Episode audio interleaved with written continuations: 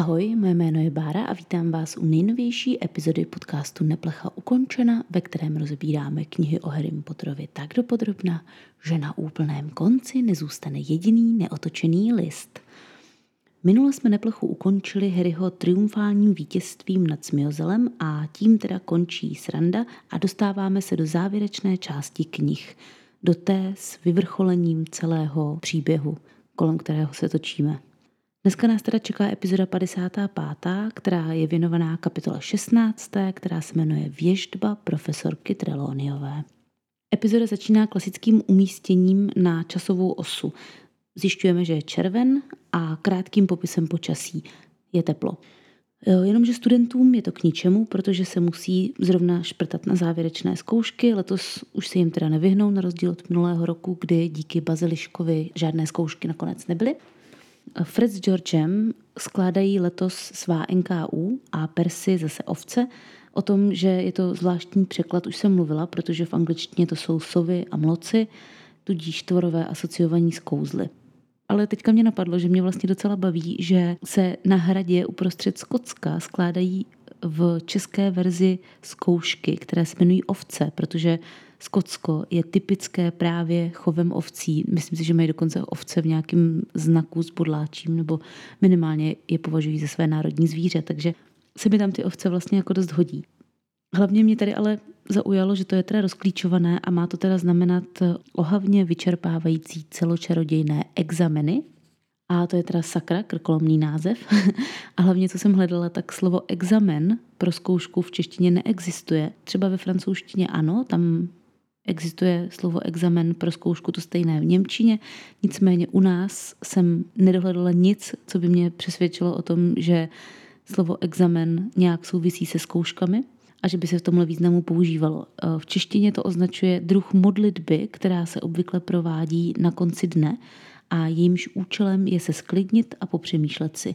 Takže taková v podstatě modlitební meditace. Našla jsem na nějakých internetových stránkách takový tradiční způsob provedení tady téhle z té modlitby a spočívá v několika bodech. Nejdřív si uvědomíme boží přítomnost, potom prozkoumáme svůj den s jakousi vděčností. Dalším bodem je, že věnujeme pozornost svým emocím, podíváme se do svého nitra a potom se teda pomodlíme za konkrétní věc z toho dne, za kterou jsme asi vděční, nebo naopak, které bychom chtěli poslat ty svoje myšlenky. A nakonec ten pátý, poslední bod je příprava nebo takové zamyšlení nad zítřejším dnem, nad tím, co bychom v tom dni chtěli zažít, dosáhnout a tak. Zkrátka se skládáním zkoušek z lektvarů, astronomie nebo jasnovidectví to absolutně nijak nesouvisí tady to slovo. Ale zase je to překladatelský oříšek vymyslet něco, co bude ideálně alespoň připomínat tu původní zkratku, to jsou v případě teda ty sovy nebo mloky, což teda se panu překladateli povedlo, protože ovce obsahují stejný počet písmen jako mloky a je to taky zvíře, takže to je jako docela obdivuhodné ve výsledku. A hlavně on tam musel nějak zdůraznit, že je to zkouška. V originále, v angličtině se ta zkouška jmenuje Nastily Exhausting Wizarding Tests, tudíž odporně vyčerpávající čarodějné testy, takže jemu v podstatě stačilo najít už něco o zkouškách na E a bylo to stejné, protože doslovný překlad Nastily Exhausting Wizarding Tests je teda O jako odporně, V jako vyčerpávající, C jako čarodějné, takže OVC. A potom už tam potřeba jenom najít něco na E, aby to souviselo s testem a našel teda, předpokládám, ty exameny, které tam z toho činí přece jenom trošku krkolomnou, ale o to víc čarodějnou zkratku. Hermiona si vytvořila samozřejmě, protože to je Hermiona, harmonogram zkoušek a tam se jí vždycky dvě kryjí. A ona nejenom, že si teda jako sepsala důkaz o tom, že se jí kryjí předměty a zkoušky, ale ona ho ještě nechala ležet na očích, takže se Harry s Ronem logicky diví tomu, že má dvě zkoušky v 9 dopoledne a dvě zkoušky v 1 hodinu odpoledne a mezi tím nic. Tak ale jako zase sakra. Co kdyby někdo stejně jako Hermiona chodil třeba na ty kouzelné formule a zároveň na starodávné runy? To přece musí být spousta takových studentů. Vždyť by tu zkoušku v tomhle případě taky nestihli. Hermiona hledá svoji knihu, která se jmenuje Numerologie a gramatika. My o té knize nic extrémně zajímavého nevíme, prostě učebnice věštění z čísel. ale hnedka mi to evokovalo počítání z písmen, jestli si někdo vzpomíná. Kdo chodil v 90kách na základku, tak asi tuší. Takový to, že písmeno B znamená 2, A znamená 1, R znamená 19 a tak. Pak se to sečte, podobně se sečte jméno a příjmení taky vašeho idola a pokud tady tyhle vaše jména lícují, tak to znamená, že jste pro sebe stvoření, budete spolu mít 10 dětí, postavíte barák, zasadíte strom a pořídíte si kokošpaněla. To mě vede k myšlence, že pokud opravdu se věnují na věštění z čísel i věštění z písmen, tady tím stylem, tak bych možná na takové lekce klidně taky chodila. Mimochodem, samozřejmě, když se o tom bavíme, tak jsem nemohla si nespočítat, jak to mám se svým mužem, protože jsem si říkala, tyjo, jak to, že jsem si nikdy nespočítala, jestli nám vychází stejné číslo. A překvapivě nám vychází obou číslo 2. Takže jsme pro sebe stvoření. Pak jsem si počítala i dceru a s tou mi to nevychází, ta je 7, ale tak to se ještě může časem změnit. V české knize je teda napsáno, že Hermiona hledá ty zmíněné učebnice v množném čísle, jako by to byla kniha numerologie a kniha gramatika. Přitom v originále je specificky řečeno, že se jedná o jednu knihu. Je to tam v jednotném čísle. Takže tady zase došlo asi k nějakému trošku šumu. Hedvika přinesla vzkaz, že Klofanovo odvolací řízení se bude konat 6. června, což je pro nás hodně dobrá informace, protože díky tomu víme, kdy konkrétně dojde k vyústění celé tady té knihy, protože v den, kdy bude teda to Klofanovo řízení, tak dojde i k jeho popravě a tím pádem k celému konci toho děje. A i přesto, že poprvé Hagrida táhli i s Klofanem až do Londýna, oni museli jít záchranným autobusem, měli 2 postele zarezervované, tak najednou teďka není problém a komise i s Katem se staví do Bradavic. A nejenom, že komise i s Katem, ale on s nima přijede i ministr Kouzel, což mi přijde extrémně zajímavý a vtipný. To je od nich hrozně hezký a úplně náhodou nám to i dost pomůže v záplatce. Harry přemýšlí nad tím, že by chtěl dát, cituji, Malfojovi jednu po hubě. To jsem tak jako jenom chtěla zmínit, protože mi to přijde od Harryho docela ostrý. A šup, začínají zkoušky. Na přeměňování museli přeměnit čajovou konvici v želvu, neboli teapot to tortoise. Jak jsme se bavili v epizodě o přeměňování, tak přeměny na základě podobnosti jsou jednodušší a tedy tady půjde nejspíš částečně o podobnost vzhledovou, tedy podobný rozměr a tvrdost, protože konvice je podobně velká jako želva a podobně tvrdá, jakože je prostě z porcelánu, stejně jako želví krunýř, ale hlavně o podobnost názvovou, protože teapot, tortoise, podobná slova. V češtině se tady píše, že Hermiona se obávala neúspěchu, protože ta její želva měla nepřesně zbarvený krunýř a kluky to úplně vytáčí, že řeší takovou drobnost. Já jsem ani nevím proč, jsem se podívala do originálu a bylo to teda ve výsledku dost podstatné zjištění, to, co jsem tam našla, protože k mému překvapení je v angličtině uvedeno, že se bála, že to její zvíře nebyla tortoise, ale turtle. V angličtině se totiž tohle rozlišuje.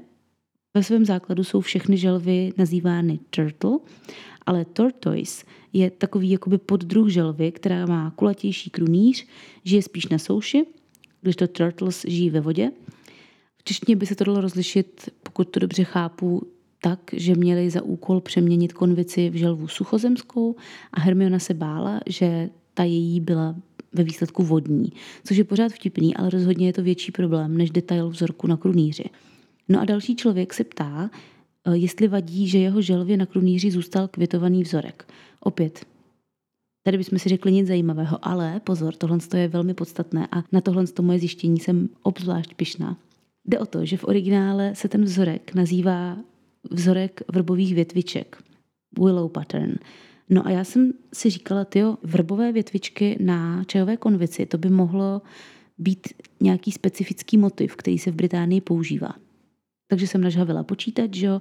Zašla jsem na Google a willow teapot pattern je evidentně tradiční britský vzor, podobně jako třeba u nás se používá cibulový porcelán, tak v Anglii mají tady tenhle ten motiv, hodím vám ty konvice na Instagram, jsou fakt pěkný. Je to vzorek, který pochází z 18. století a je to velice důležité, protože k tomu vzorku je legenda a podle mě ta legenda s Harrym Potterem souvisí. Je to taková ta klasika, v Číně žila bohatá mladá žena, která byla zasnoubena s nějakým plesnivým dětkem, který byl taky bohatý, takže její otec chtěl, aby přinesla do rodiny ještě další peníze. No, jenomže ona ve skutečnosti milovala chudého asistenta toho svého otce, což je průšvih, že jo. Ten otec na to, že se asistent s jeho dcerou schází, přišel a tu dívku vzal a uvěznil ji někde a ona měla čekat až do té své svatby prostě bez kontaktu se svým okolím. Ona byla uvězněná v nějaké budově, která byla nad řekou a nezbylo jí nic jiného, než svého milého kontaktovat pomocí vzkazů, které ukrývala do skořápek od kokosu, protože oni nosili k jídlu kokos. Ona ho vždycky nějak jako teda snědla a do skořápky od něj ukryla vzkaz a ten hodila z okna do té řeky. Ty vzkazy se skutečně k tomu jejímu milému dostávaly dole po proudu, on tam nejspíš celé dny stál se sítí a čekal až kolem poplave kokos. A díky tomu se mu podařilo ji vysvobodit, těsně před tou její svatbou utekli a chtěli přeplout nějaké moře, dostat se od toho otce co nejdál. Bohužel ten otec jako na potvoru, tady ten náš páreček, na tom moři dohnal.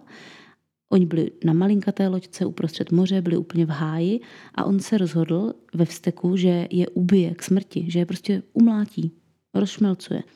V tu chvíli ale zakročili čínští bohové a ten nešťastný pár proměnili v hrdličky.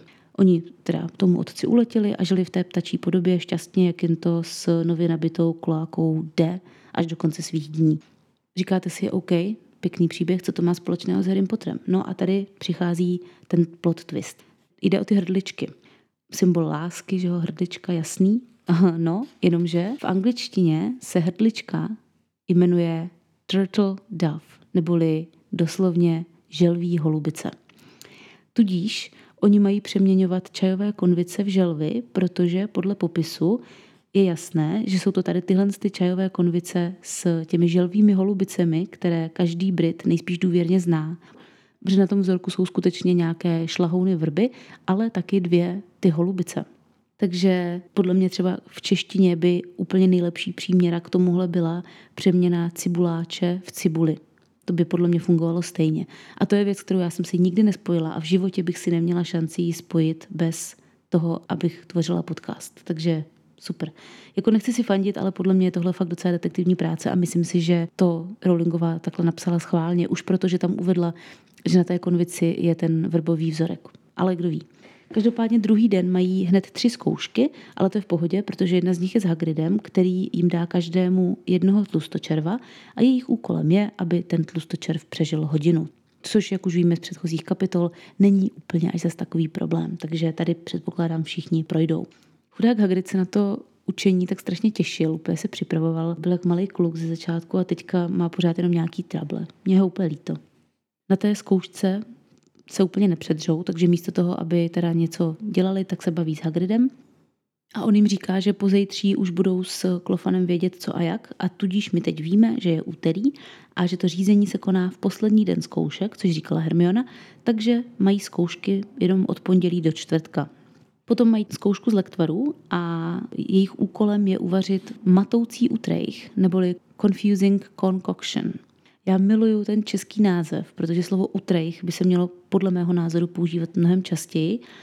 A že jo, opět je to hrozně vtipný, protože Snape dal jako zkoušku matoucí utrejch. Jestli někde člověk nechce být zmaten, tak to je v průběhu zkoušky z nějakého předmětu.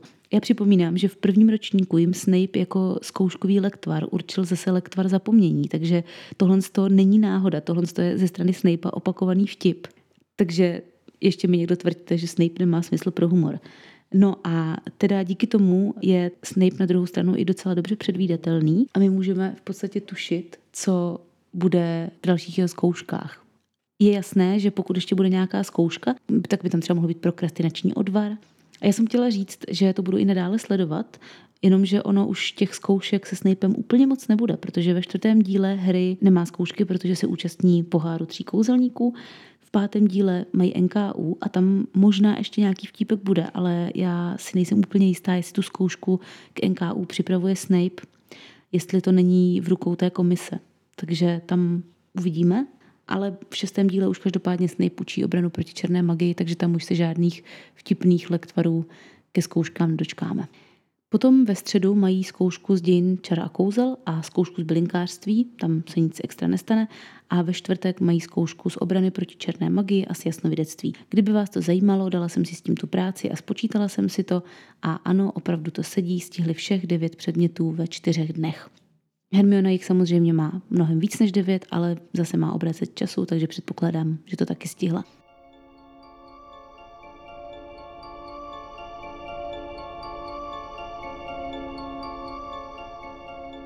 Na obraně proti černé magii musí zdolat opičí dráhu venku na školních pozemcích, musí porazit těsovce, karkulinku, bludnička a bobáka. Popravdě se mi to zdá jako docela sranda a chtěla bych to zkusit, kdybych byla student. Harry si taky myslí, že to je sranda nejspíš, protože ho to úplně nejvíc nabije energií, šprta malýho, a on samozřejmě projde celou dráhu bez jediné chybičky. Na rozdíl od něj Rona zmate bludníček, což je úplně přesný a na Rona to výborně sedí. A potom je tady ten vtípek s Hermionou, kdy Hermiona nezvládne ten poslední úkol bubáka a přesně jak Ron na začátku knihy předvídal, se jí opravdu zjevilo, že selhala u zkoušek. Tady je podle mého názoru ale i docela dost signifikantní, že to s tím, že selhala u zkoušek Hermioně v podobě bubáka, oznamuje profesorka McGonagallová. To docela jasně ukazuje, jak moc se v ní Hermiona vidí a jak moc ji obdivuje. Já si myslím, že Hermiona, až bude velká, tak má v plánu si taky pořídit noční košili se skotskou kostkou. Do Bradavic dorazil s celou tou komisí ministr kouzel, popletal, protože evidentně do povinností hlavy kouzelnického státu spadá i dozor nad kouzelními tvory. Ten se asi nezastaví, chudák, ten má takových funkcí. A spolu s ním dorazili teda další 2 kouzelníci, nějaký seschlý dědek z komise, no a vysoký ramenatý muž s úzkým černým knírkem. K mému překvapení je tohle popis McNaira, toho kata. Nevím proč, ale úplně jsem si ho nepředstavovala jako vysokého svalnatého cizince se svůdným vousem. Ale OK, asi to dává smysl, protože on musí mít svaly, aby uzvedl tu těžkou sekeru. To je mimochodem další věc. Já vůbec nechápu, proč kouzelníci místo, aby použili v případě poprav jakž tak žumání a vadu kedavru, tak raději budou sekat hlavy sekerou. Jako, já nevím. Je zmíněno, že to řízení se bude konat ve 2 hodiny odpoledne. Já tady budu všechny časové údaje teďka uvádět, protože se blížíme k epizodě s návratem v čase, takže bych ráda v tom čase a v té časové ose měla orduňk, ať se tam potom nezamotáme do toho nějak. Kluky ještě po obědě čeká zkouška z jasnovidectví a je fajn, že už vědí, že ji budou skládat z křišťálových koulí, protože jim to Trelawneyová před několika lekcemi prozradila. Harry společně se svými spolužáky sedí pod učebnou a ještě se rychle šprtá, což moc nechápu, protože za prvé to téma věděli už týdny dopředu a za druhé, co se dá učit o křišťálových koulích. Jako očekává, že se ho bude Trelawneyová ptát, jaký je průměr křišťálové koule, jako, nebo tak, nevím. Každopádně Trelawneyová tady opět ukazuje, že je manipulativní havraspár, protože všichni ti, kteří už tu zkoušku složili, tak nechtějí těm svým spolužákům nic říct, protože ona jim nakecala, že pokud něco prozradí, tak potom teda vidí velký špatný. Kluci jí to samozřejmě po skoro roční zkušenosti s její výukou už vůbec nežerou a označují ji opět za starou prolhanou maškaru. Nejdřív teda je na řadě Ron, ten se tváří, že to asi úplně nedopadlo, a pak jde teda Harry, ten přijde do učebny, všude je strašný kouř, posadí se, zahledí se do orbity, jak teda Trelawneyová té své kouli vznešeně říká, a uvidí nic. Podle Wikipedie je orbita buď oběžná dráha, anebo očnice, tedy prostor lebky, kde je vloženo oko, nebo případně sovětský družicový systém a nebo matematický pojem. Asi jste si všimli, že ani jedno z toho není koule. Opět nechápu, proč se tady používá pro křišťálovou kouli slovo orbita. Znáte to někdo v tomhle významu? Internet nic nenachází. V angličtině J.K. Rowling používá the orb, což skutečně teda koule znamená. Harry se rozhodne, že si vymyslí, že vidí, jak to dopadne s Klofanem, nicméně ještě nemá s Trelawneyovou dostatečnou zkušenost a tak řekne, že bude Klofan osvobozen, což jí zklame. Kdyby jí chtěl opravdu podlézat nebo kdyby chtěl dobrou známku, tak samozřejmě jí řekne, že Klofanovi useknou hlavu, což v té chvíli bylo i jistější. Dobrý ale je, že mu to nakonec vyjde a vlastně i dost díky jeho vlastnímu přičinění, což je super, protože vlastně na Trelawneyovou použije její vlastní medicínku. Teď mě úplně napadlo, že takhle bych si jedničku s hvězdičkou z jasnovědectví zařídila já. Vždycky bych si předem připravila nějakou věštbu, o které bych věděla, že se splní. Třeba bych jí řekla, ku příkladu, nevím, že třeba vidím profesora Kratiknota, že ale nemá vousy. No a pak bych zařídila nějakou nehodu, jako třeba při závěrečné hostině, nebo ještě líp nějaký lektvar, aby mu ty vousy slezly, až ve škole už žádní studenti nebudou a nepadlo na mě tedy podezření. A čekala bych na svoje hodnocení. A Trelawneyové by nezbylo nic jiného, než mi dát jedničku. Nic by s tím nezmohla, i kdyby třeba věděla, že jsem to trošku jako nafejkovala, protože sama dělá lauter to stejné. Chápeme se. Ale samozřejmě Harry je nebelvír, takže na to jde úplně jinak a prostě to tak nějak jako skoulí. V téhle té scéně je několikrát zdůrazněno, že je ta místnost plná dusivého kouře a obecně se vykuřovadla a podobné věci v kontextu s Trelawneyovou opravdu často objevují. Já si myslím, že to J.K. Rowling dělá naprosto záměrně, protože opravdu styl, kterým říká Trelawneyová ty svoje opravdové předpovědi, přebírá o těch mytologických skutečných sibyl, konkrétně teda hlavně od orákula z Delf. O tom jsem mluvila v epizodě o věštkních na Hero Hero. Ve zkratce Píty je věštili tak, že vdechovali nějaký neurčený kouř. Neví se jistě dodnes, co to bylo. Jsou takové dvě největší teorie, že to buď mohl být plyn z podzemní řeky, anebo že to mohl být halucinogenní kouř z pálícího se oleandru. No a tady z toho vdechování nějakého toho dusivého kouře upadli do takového stavu podobného epileptickému záchvatu a v něm změněným hlasem vykřikovali jakési věštby. No a přesně to stejné tady dělá Trelawneyová, takže ani ten kouř, který se tady opakovaně zmiňuje, nebude náhoda. Ona v té věštbě říká, že služebník pána zla, který ho osvobodí, strávil v řetězech 12 let. To je dost zavádějící, protože Petra nikdy nikdo v řetězech nedržel. Jasně, tím jsou myšleny duševní okovy, že není volný. V angličtině je použito slovíčko chained, které se dá vyložit i jako v podstatě spoutaný, připoutaný, což možná sedí trošičku víc než v řetězech. No a pak je tu ta fráze, že pán temnot povstane, silnější a děsivější než kdy dřív. To je podle mě další ikonická věta, která tady musela zaznít. Potom Trelawneyová zase úplně přepne a je úplně v pohodě, o ničem neví, říká, co, já jsem nikdy nic nedělala. To je úplně největší její osobní oxymoron, že ona ve skutečnosti opravdu je věštkyně, ale neví o tom a celý život žije s tím, že je podvodník. No a ještě dodá, že nic takového jako návrat pána zla by nikdy nepředpověděla, protože to je holý nesmysl, čím se úplně podkope. No Harry ten neví, co si má myslet, trochu asi doufá, že to Trelawneyová jenom jako hrála, aby byl ohromen. Já bych si to popravdě v tomhle tom případě asi taky myslela, že to z její strany je opět jenom nějaký výmysl, protože ona to dělá celý školní rok. Potom Triu přijde dopis, že Klofan prohrál a že bude popraven při západu slunce, asi aby to měl hezký.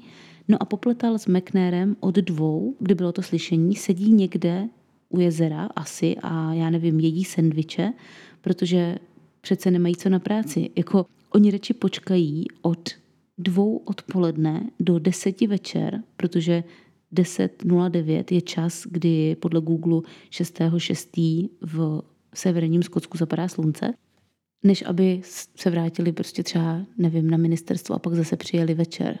No každopádně potom bude mít Harry a jeho parta přesně 2 hodiny po té 10. po tom západu slunce na zbytek zábavy, protože před půlnocí má teda červíček uprchnout, jak víme z té věštby. Což překvapivě zdá se, že i sedí. No a i když Triu Hagrid napíše, ať za ním rozhodně v žádném případě za žádnou cenu nechodí, tak jim se samozřejmě v hlavě okamžitě rozbliká tlačítko, které takhle dělá.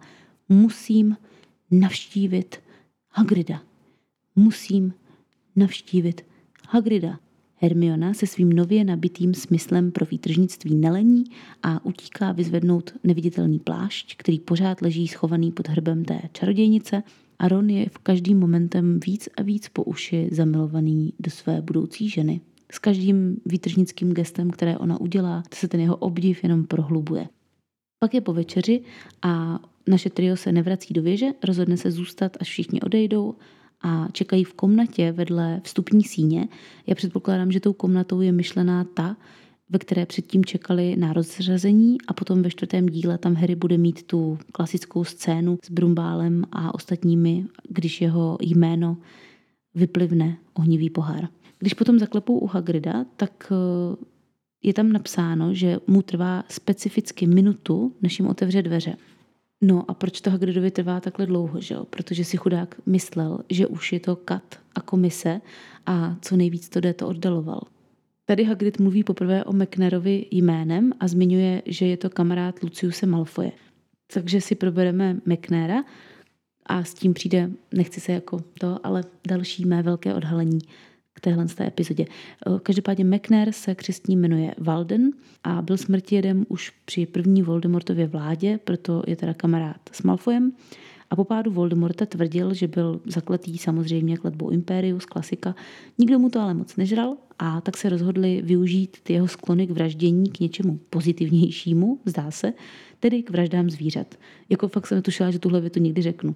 McNair si to tady tím svým hladem po zvířecí krvi úplně zabije u Hagrida, ten ho úplně nesnáší a až do konce celé série na sebe budou tady tyhle dva docela často v různých konfliktech narážet a budou mít takový svůj osobní spor. McNair je skotské jméno, existuje stejnojmenná palírna whisky a v překladu to znamená syn Johna, nebo Johnův syn. No a tady právě přijde to moje odhalení, protože já jsem našla takovou souvislost mezi tím jménem a naším katem. Docela mi to trvalo, ale myslím si, že to bude opravdu záměr, protože nejslavnější svatý John, nebo svatý Jan, je Jan Křtitel v Británii. Ještě samozřejmě je velmi slavný Jan Nepomucký, ale ten jakoby spíš u nás. Takže budeme to brát tak, že prostě tam, kde žije J.K. Rowling, nejslavnější svatý Jan, Jan Křtitel. No a Jan Křtitel má úplně náhodou jako svůj atribut sekeru, kterou mu náhodou, úplnou náhodou setli na konci jeho života hlavu. To mi neříkejte. 100% se prostě McNair jmenuje syn Johna, protože je to narážka na svatého Johna. Nebo nevím, jestli 100% je to jenom zase moje domněnka, ale myslím si, že to sedí. Hagrid ještě dodává, že je velmi rád, že ta poprava bude alespoň rychlá a bezbolestná. A opět, nechci se opakovat, ale jakože úplně nevím, přesekání krku fakt velkýho holuba člověkem mi úplně bezbolestné nepřipadá. Pořád mám takový pocit, že taková avada by byla možná lepším řešením. Brumbál Hagridovi nabídl, že s ním bude v té době té popravy, aby na to nebyl sám, což je od něj podle mě dost hezký a nemyslím si, že to má nějaký vedlejší motiv v tomhle případě od Brumbála. No a potom se stane úplně haluzová věc. Hagrid rozbije džbán s mlékem, jak je nervózní, když jim připravuje čaj. Hermiona jde pro druhý, vytáhne ho z poličky a v tom džbánu najde prašivku.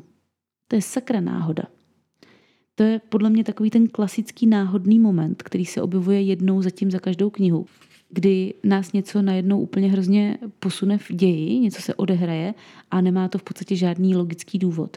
V jedničce třeba, když Harrymu došlo, že Hagrid prozradil, jak se dostat kolem chloupka a ve dvojce, když najednou z ničeho nic je napadlo, jak umřela ufňukaná Uršula.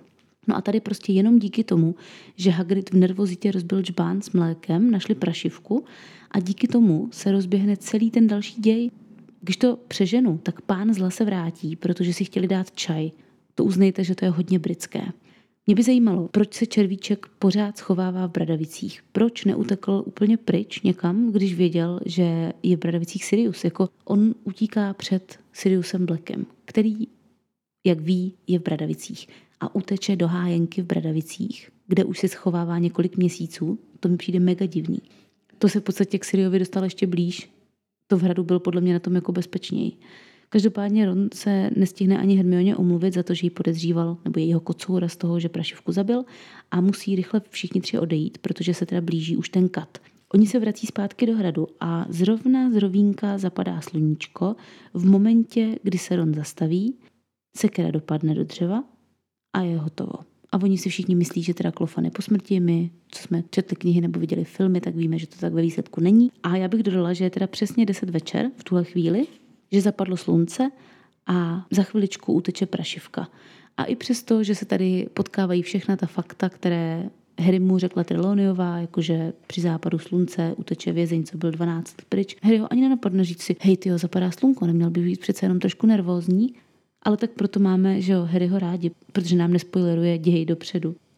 Tím bych dneska ukončila tady tuhle epizodu. Musím tak jako trošku zglosovat, že se v ní toho podle mého názoru moc nestalo. Na druhou stranu měla jsem tam dvě velká, ale taky velmi nepodstatná odhalení. Tak to mě vždycky těší, když najdu něco takového. A nezbývá mi nic jiného, než vás pozvat jako vždycky na Hero Hero. Ten týden jsem si tam pro vás připravila opět doplňující epizodu, která bude věnována jasnovidectví, jakožto kouzelnickému umění, jakožto lidové formě předpovědi počasí, teda co to kecám, předpovědi budoucnosti, předpovědi počasí, pane bože Báro. A tak, každopádně herohero.co, stojí to 4 €, což k dnešnímu dni je asi 95 Kč. Najdete tam spoustu epizod, které si můžete pustit. Tak se mějte krásně, užijte si zbytek, třeba doufám, že krásného slunečného dne, když zrovna posloucháte, a uslyšíme se zase příští týden. Neplecha ukončena.